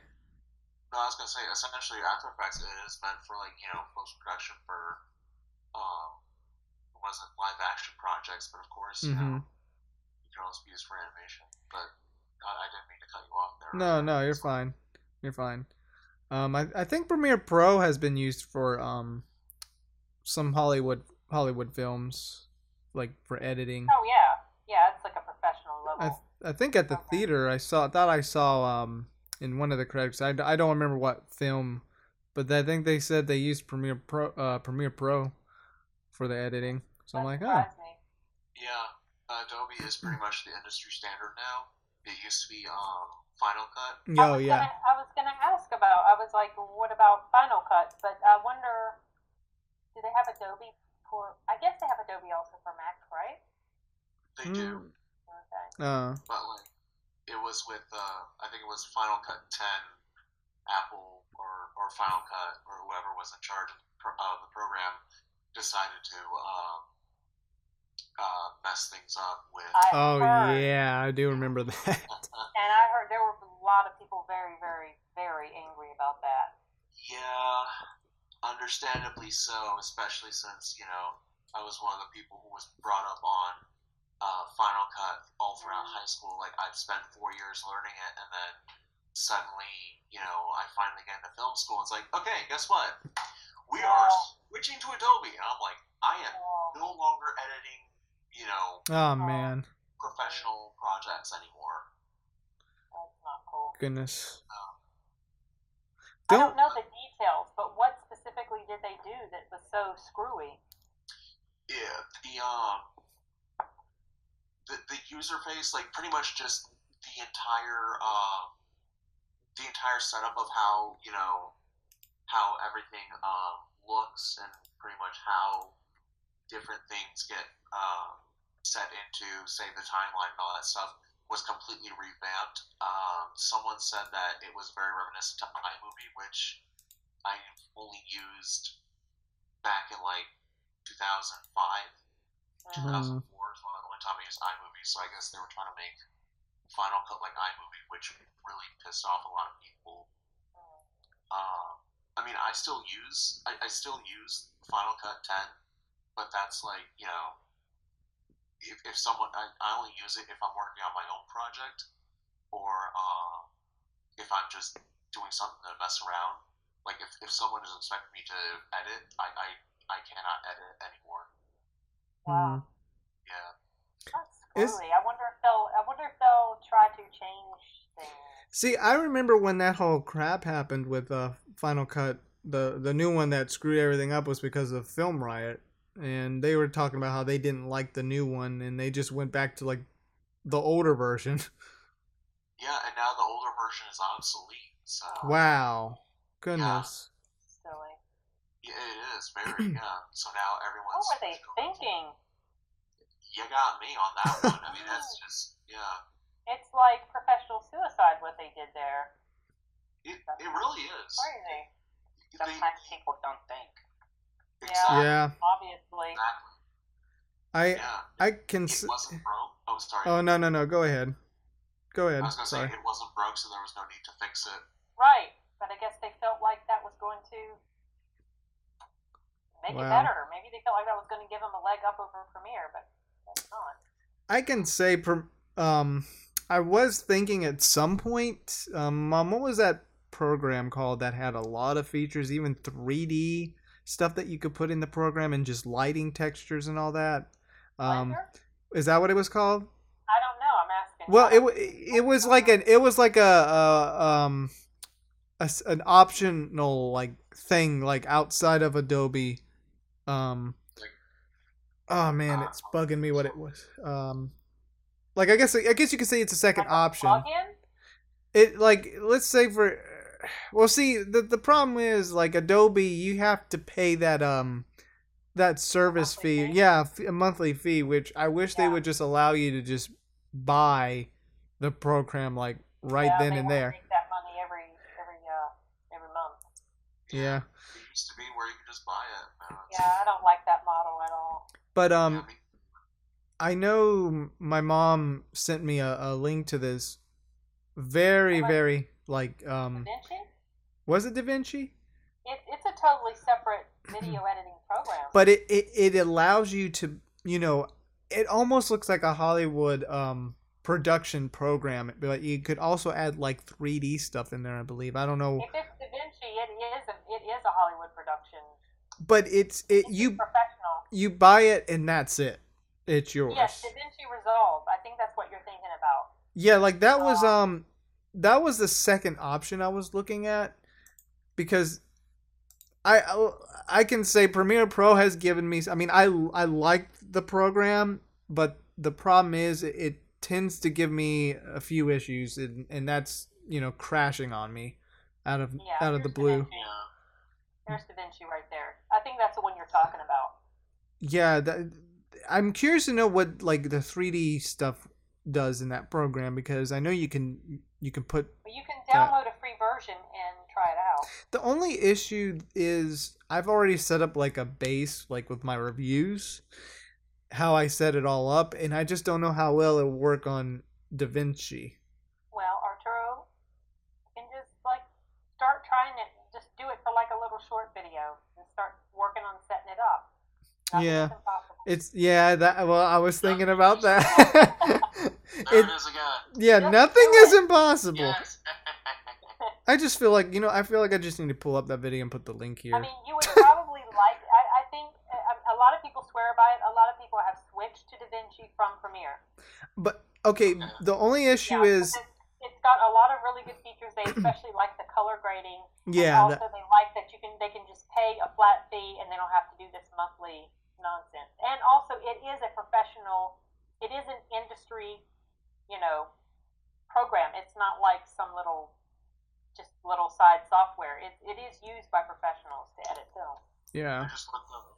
I just looked up the Wikipedia on it, and it says that it was used in five of the eight um, films that were nominated for the Os- for like Best Picture at the Oscars. Uh, Nice. and it's saying that it was used in Bohemian Rhapsody, The Oh. Favorite, Roma, Green Book, wow. and Vice. Wow. Nice. That's cool. I didn't I didn't know that because that's Yeah, like well- pretty kind of like recent news. Well, yeah, well, that's the oh, so, Wikipedia, so I mean, yeah. Hmm. I'm sure by now it's more accurate than earlier. Yeah. But I, was gonna say, mom, um, the the issue though that I'm concerned about is, you know, those little um, I'm not. I don't think they're thumbnails. They're uh, stuff that I put on top of the picture in my reviews. You know, where I say like my my review or like my mean, thoughts. Like? Yeah, yeah, yeah, and and Yeah. and in the okay, yeah. The issue I'm that that I may have with this program is that it will not read some of those files because those files are from Corel Pro. It might not, but you can always create a new one. But I I kind of want to use the same also- templates, the same Well, I templates mean, for every you review. You could maybe try to you can try to tinker with it to make it very closely match your original one, but they have a, a completely free version that they let you use, and you could at least download it and try. Yeah, but I And then want I want everything like to be. Enough, I if you like it enough, you maybe could just buy it and transition over to DaVinci. It might not give you these problems Premiere is giving you. but my OCD's telling me I want it to be oh the same. My goodness, here we go. I want it to be the same Oh, forever and ever. No changes. Nada. That's how I was. Oh, you were? Did you get Yeah, better? That's, that's why I just stopped with editing altogether. It's like Yeah. oh, that's been messed up. Everyone's doing Premiere. I'll try Premiere for uh, film school, but after that, I'm done. You just walked away. I just yeah, I just walked away on the editing department. Mm. Mm. I mean, it, someday I will try out DaVinci. It's just I hope I can still set it up like how I did with Premiere Pro. I mean, don't get me wrong. I do like Premiere Pro. I I think it's a pretty strong Well, um, program. to it as well. so. Yeah, it's just uh, it's g- transitioning to The thought another of transition. transition, Yes, I know it's it's daunting. I mean, yeah, like what Shia LaBeouf said, nothing is impossible, but There still. Oh. Is that gonna be the is that gonna be the title of this episode? Nothing I is think that's what you. I think that's exactly what you you should title it, Arturo. yeah. I and you know what I'll put in the you know you know what I'll put in the thumbnail? Shia LaBeouf. yes, yes, please do it. and tag him. Just Like, do it. Hashtag him when you put the video up. Yeah. And maybe on the video too. I'll just I'll just add I'll just um I'll add that video and just match my just match what we say about nothing is impossible. That would be glorious. It, it, could, it could coincide with the fact that his new movie. Um, oh Butter yeah, Peanut peanut Butter butter. Falcon. I, I did a reaction to that. That looks like actually a really cool movie. It's Falcon. It yeah. does. I I was saw. How good it, it looks like it is. Um, I saw a clip of that when I was doing theater checks. So, Uh-huh. um, one of these one of these bully kids was trying like literally won this guy that has um what does he have um Down he's syndrome. Down syndrome, yeah. And he like he was a bully and he wanted to like wanted to see him swim and he he's you know he can't swim. So Yeah. Shia LaBeouf like ran up there and then the kid literally pushed him in the water. Shia or the No, the the the kid with the Down syndrome, the Okay. bully. And then Shia LaBeouf came up to that kid and just punched him in the face and then uh, dove into the water to get him. But that was all I saw. I was Yeah, like, it looks like it looks like a good film. I uh, someone had requested that I do a reaction to it, so I was like, uh, I wasn't really, you know, the title seemed kind of funny, and it Shia it looked like it was probably like a drama type movie, and I'm like, I don't know, but I watched it, and I was like, that actually looks pretty dang good. Well, that and it was also, from what I've heard, it's um, a local production. It was filmed off the. It was filmed in the Outer Banks, apparently. Was it really? Outer I thought it was filmed in Georgia. I don't think it was. Someone told me it was the Outer Banks. All right, I'm gonna have to. I'm gonna have to wait, Outer Banks of uh, what? North Carolina? Yeah. yeah, let me see. Let me find out. Huh. By the way, how has like Shia LaBeouf been since his whole situation? Wow, it's got huge reviews, you guys, on on Rotten Tomatoes. I doesn't heard. always mean everything, but when you look at the IMDb reviews, which are also really high, it probably does mean something. Uh, yeah, I know. I know. Um, some people came out of the um movie saying that they Savannah, like. it was filmed. They filmed it in Savannah. Uh, if I'm not- Yeah, I wonder if they, maybe they filmed some portions at the Outer Banks. That's possible because they do that sometimes. They move around. yeah, either that or maybe it was um, set in the Outer Banks. Okay, it is set in the Outer Banks. I'm, I'm reading it right now. It says they sail the Outer Banks of North Carolina. Oh, Okay. So Interesting. Just gonna say that you know, oh, if uh, if only we still had our. Uh, well, I mean, I know it's starting to come back now, but you know how we used to have our uh, film industry and whatnot. And Oh yeah, yeah. it is coming back. They're filming the next Halloween movies in Wilmington. Yes, I am so excited I that. am too, and they, they filmed the first one there. I heard. I didn't know that until like later. What Yeah. you? Yeah, well, um, Ken had put up something on his page, and he tagged me. This was last year before the movie came out, like in the summertime. Uh-huh. And I didn't even see that tag until very recently. I have no idea, but I, I miss a lot of stuff on on uh, Facebook. But it said it was an article about them filming the first one in Wilmington. Huh. Nice. So I had no idea.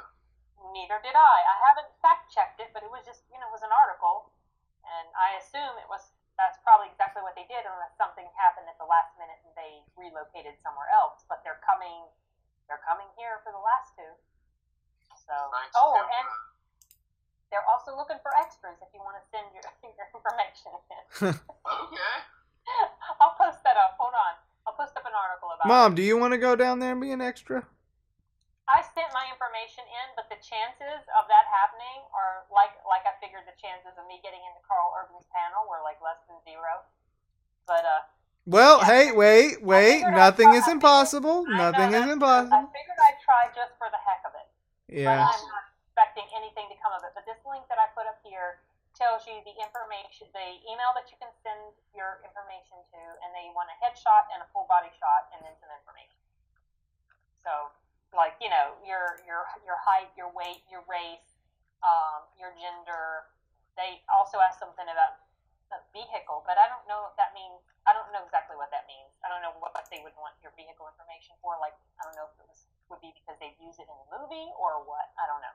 I think they're looking for like a specific vehicle. Like I've seen that happen before in um, when I was living when I was living down there. They they did a lot of things where like they were looking for people with like certain vehicles to use in the film Yeah. as well. They are requesting uh, anyone with mid 60s to 70s vehicles. They're also requesting ventriloquists, and they're they're requesting identical triplets and people with real work experience as police officers, medical personnel, EMT, you know, blah blah blah. But then they also said modern vehicles are also needed for the production.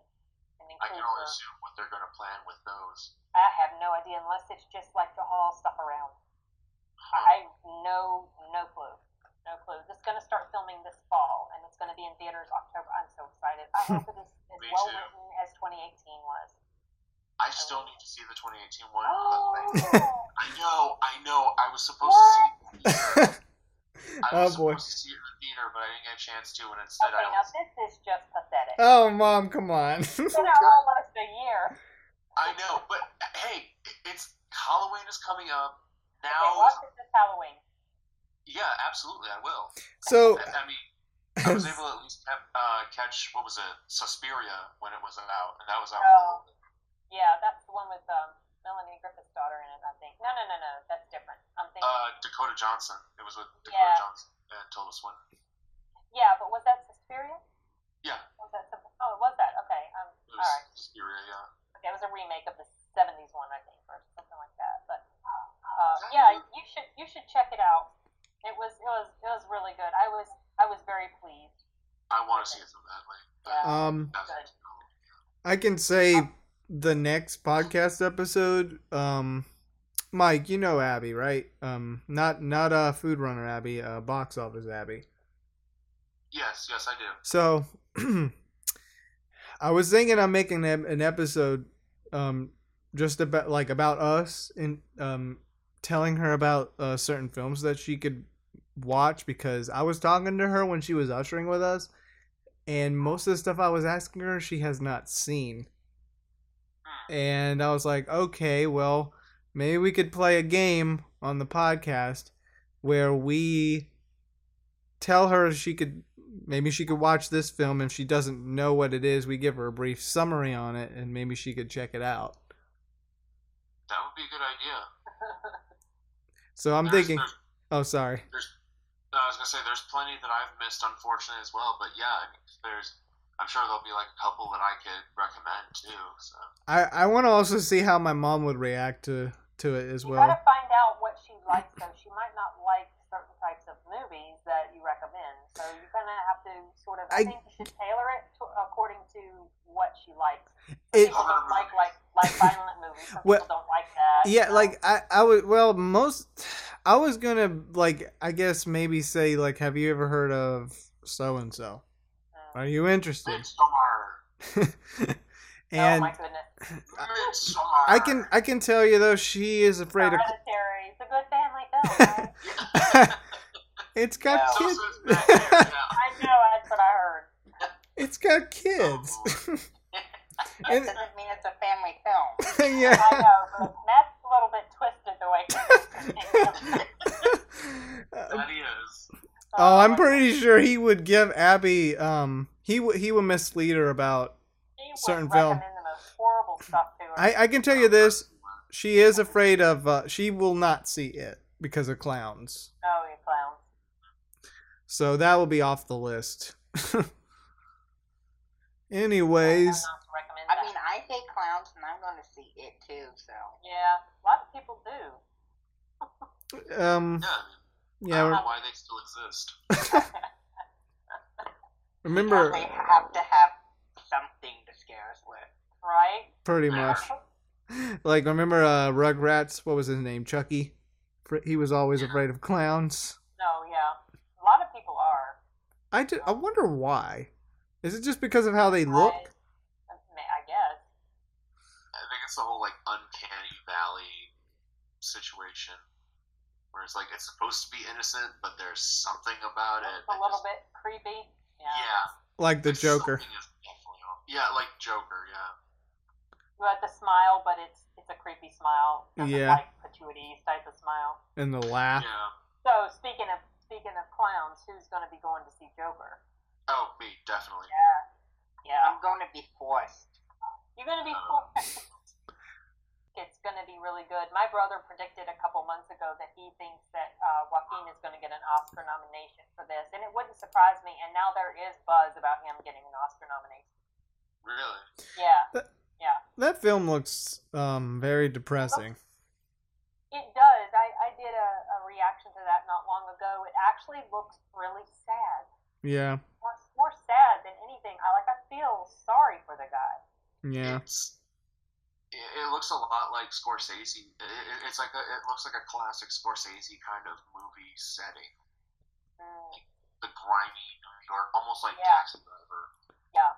Um, I think they actually said this is set in the '80s. To be honest, You know, That's what it feels like, and that's what it looks like too. because someone mentioned that this is just like a retelling of that Robert De Niro movie, Funniest Guy in New York, or some some crazy movie where he where Jerry Lee Lewis was in it and Robert De Niro was like this up and coming comedian.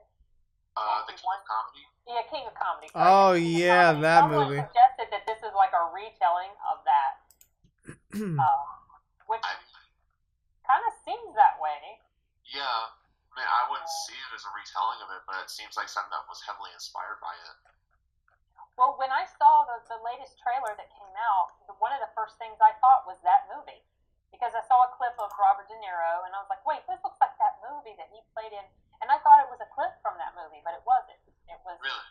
yeah, he's, he's like the established comedian, and Joker's like the, the one who wants to be up and coming. But it just, it just looks really sad to me. I mean, I, I, I don't know, like, I, I want to see it, but I'm, I dread watching it because I think he's a pathetic character. Like he's a he's a tragic figure. well, Um, I can. you know, I don't. What? I can say, um, if you do go back to Joker's origin, his life was tragic. This is not the original Joker, though. This is a completely Yeah, I know, but like his character in general Okay. was tragic. Even then, even then, has his backstory ever been officially established? Because I know that there's always that Well, aspect where he's always talking about how he wants to have like his was it that quote of if I could choose to have my backstory, I prefer multiple choice. Uh, yeah, I um, don't know. there was I- I one fully what his story where he um he lost his I think he lost his wife and his baby um by bad people and you know shit happens and it just drove him mad to where you know he can't stop smiling and laughing. Uh, It Didn't was they reference that in The Dark Knight? I think.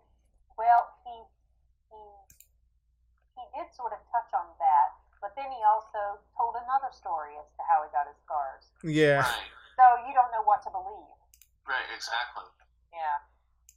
So I feel like this could be like, you know, should we trust that this is this actual Right. story, or Right, is this, right. Yeah. Mm. So, I, I guess, I guess we'll see. I'm, I'm interested in it, Same here. and I think he's going to do a great job. But I knew, I, I felt like Heath was going to do a great job too. A lot of people apparently didn't um, when he was first cast. I don't really remember noticing an outcry about him being cast, but I always felt like he was going to do a great job. So, and when I heard that Joaquin was was cast, I felt like he was going to do a great job.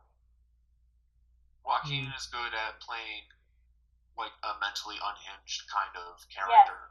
Yes, Yes, because I think he's got some of that already in him. I think he's I think he's troubled. You know, I think he's got maybe emotional issues or mental issues. I just get that sense from him. You can kind of read people. Like I got the sense years ago that Jim Carrey had problems.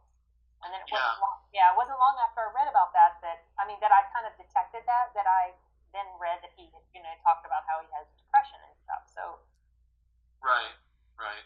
But and I think that's probably how he can bring such depth to his characters. It's because he's a very, you know, he's, he seems like he's a deep person, but also a troubled person. Well, correct me if I'm wrong. Wasn't he related to River? Was he related to River Phoenix? That was his. That was his brother, and he was there when he died. So yeah, I think would he was the one who made the nine one one call. I think. Um, Man. Yeah, it was. It was pretty bad, and he was quite a bit. He was younger than River, and River was young when he died. So um, I'm sure that did not help him at all. Yeah. Yeah, that's that's messed up. Terrible. Yeah, it was. It was terrible. Terrible. I remember when that happened. That was in the 80s, right? Like or No, 90s. it was '93, I think. 90 Okay, yeah. '93. I forgot. Like same He year that, that Brandon Lee died. Brandon Lee. Yeah, I think it was. Wait, who was Brandon Lee? Bruce, Lee? Bruce Lee's son, who died when he was making The Crow here in North Carolina. Oh yeah. Wait, he was filming in North Carolina. Yeah, it was happening here. Yep. Oh He died here in North Carolina. goodness. Yeah. That was terrible. We're ending on a bad note, aren't we? Yeah, a depressing note. And I, I say ending because I'm, I'm probably going to step away to go make myself some supper. It's it's uh, Yeah. eight o'clock already. I did not realize how late. Yeah, we went everywhere again. we sure did. Yeah, and this has been close. Um, No, it's so no, fun. It's just that's just kind of how the conversations go. you don't really plan it; it just happens. It's organic. Whew, we're almost hitting. Well, not really, but almost like one hour and fifty minutes. Yeah, I know. I've been. Yeah, it is one hour and fifty minutes since I started recording. Yep. So All right. Well, another interesting uh, conversation, guys. Yep. Thank you. yep. Thanks for And joining us, guys. yeah, and thanks for joining us, uh, Matt. Yes, I'm still here. Were you entertained? Uh, yes. Are you not entertained? That's exactly what I was thinking when I said that. Hopefully, hopefully, uh, the next time we get more people on. I mean, Mark was interested, but I kind of had a feeling he wasn't gonna make it today. It would have been cool if he could have come and talked about his game. Maybe he can do that sometime. Yeah. Hope, but I'm hoping the next episode I could get Abby on so we could introduce so we could get introduce her to some stuff. Mm. That'd be cool. It would be a game playing a game called Have you heard of this Have you seen this? Or that? because that I would mom I was kind of just as shocked as you were about Mike not seeing Halloween 2018.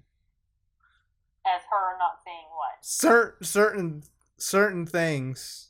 I bet she's seen the Black Stallion. What do you want to bet? Well, we'll fig- we'll find that out in in the the movie that I could totally see her watch. we'll find that out. Family picture. We'll find Huh? that out. It's a family picture. it is literally a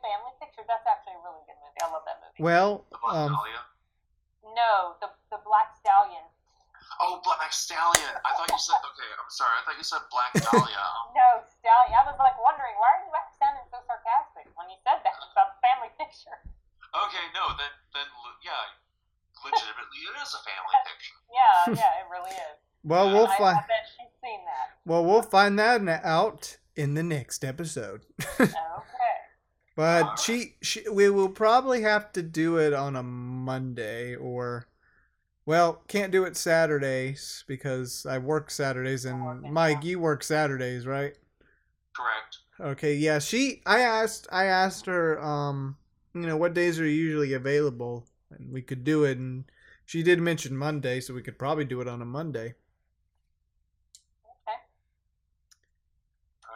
All We're right, off well, on Monday anyway, or Yeah. So we'll try to maybe you can get it coordinated at some point. all right, well, this was interesting, guys.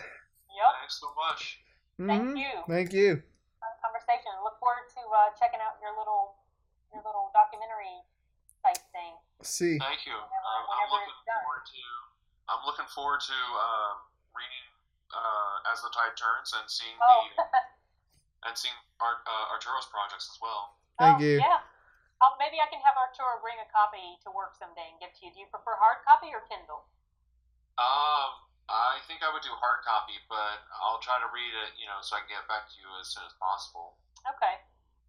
All right, that sounds good. And Matt, what do you have to say um, about this In experience? Uh, nothing. Keep this just Wise words.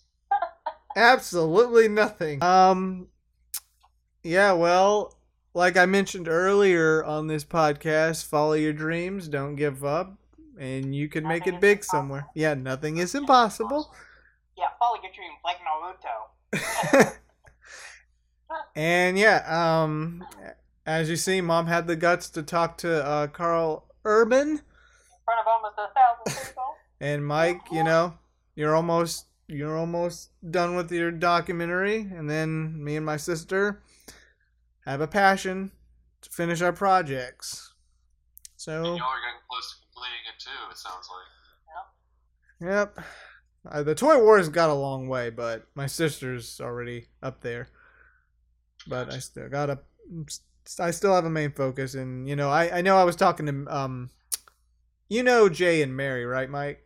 Um, I know. Yeah, yeah, I know both. Um, Jay or Mary, I forgot which one told me, but they were they were very like they were interested in the fact like you know I have OCD, but the uh-huh. fact that I have all these ideas and imagination, and I could you know keep myself focused on all that, dealing with OCD, you know, it's kind of something you could get past when you have a main focus or passion. Right.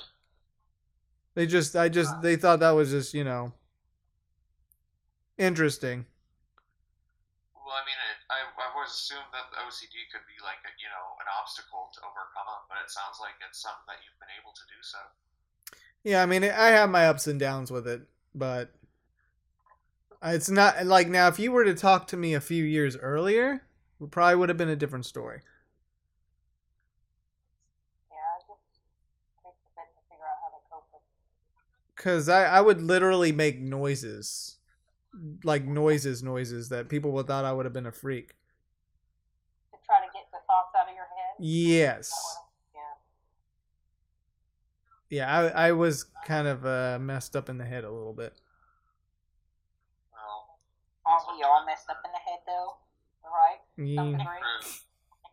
and even being a little extra messed up in the head can help you with inspiration sometimes. yeah. That is true. That You don't need is a little true. numbness. Yeah. Boring to be normal, I guess. Yeah.